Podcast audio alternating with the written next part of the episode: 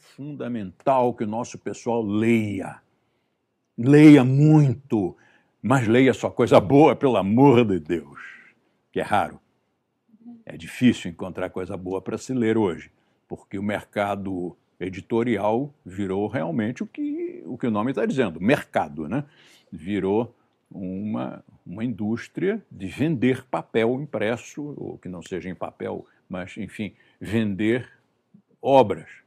Não importa se a obra é boa ou se não é, importa se o título é bom. E quando é em papel, importa se a capa é chamativa. Então precisamos realmente selecionar muito bem os nossos livros, senão, em vez de nós aumentarmos a inteligência, vamos comprometê-la. Você vai terminar de ler um livro e sair falando errado, porque o autor fala errado. Quem foi que me falou outro dia sobre um livro que estava lendo que era O Físico?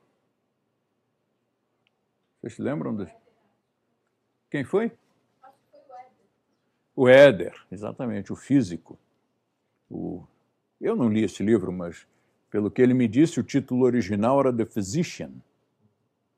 Bom, mas então era o médico. Emitir mais opinião para me precaver contra algum erro que, que, que possa cometer.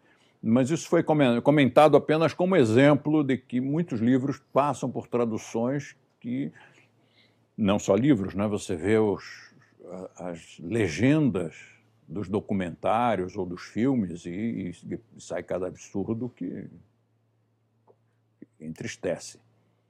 Mas precisamos, o fato é que precisamos ler. Precisamos ler, temos que ler o máximo possível de coisas boas, mas ler estudando, ler assimilando, ler rabiscando os livros, tomando notas. Eu não conheço esta, não conheço esta palavra, anota. Eu não entendi esta frase, marca. Vamos ler de novo depois para ver se entendemos essa frase.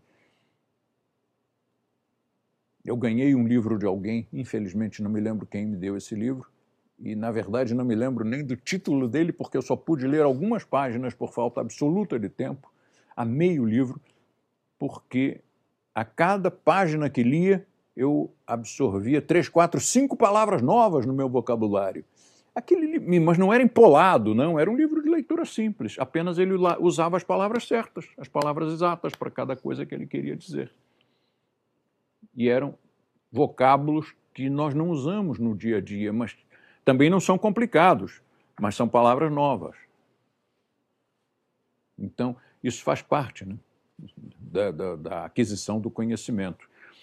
A revista Veja, O Exame, eu acho que foi a Veja, publicou há uns anos o número de palavras que um profissional precisa ter para cada patamar dentro da empresa.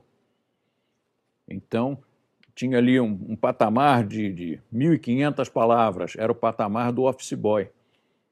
Aí ia subindo para 5 mil palavras, chegava a 50 mil palavras, esse era o executivo, lá em cima.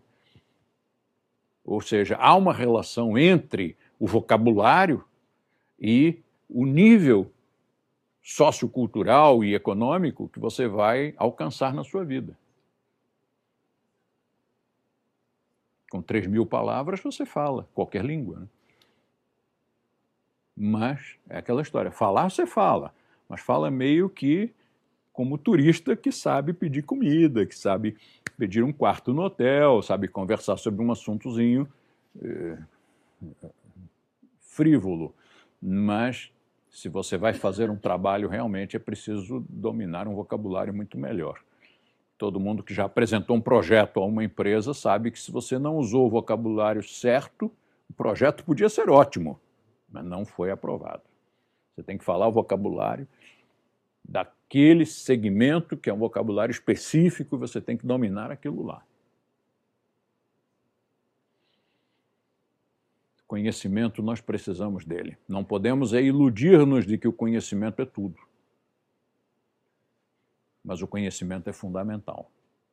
É preciso conhecer muito, conhecer muitas coisas.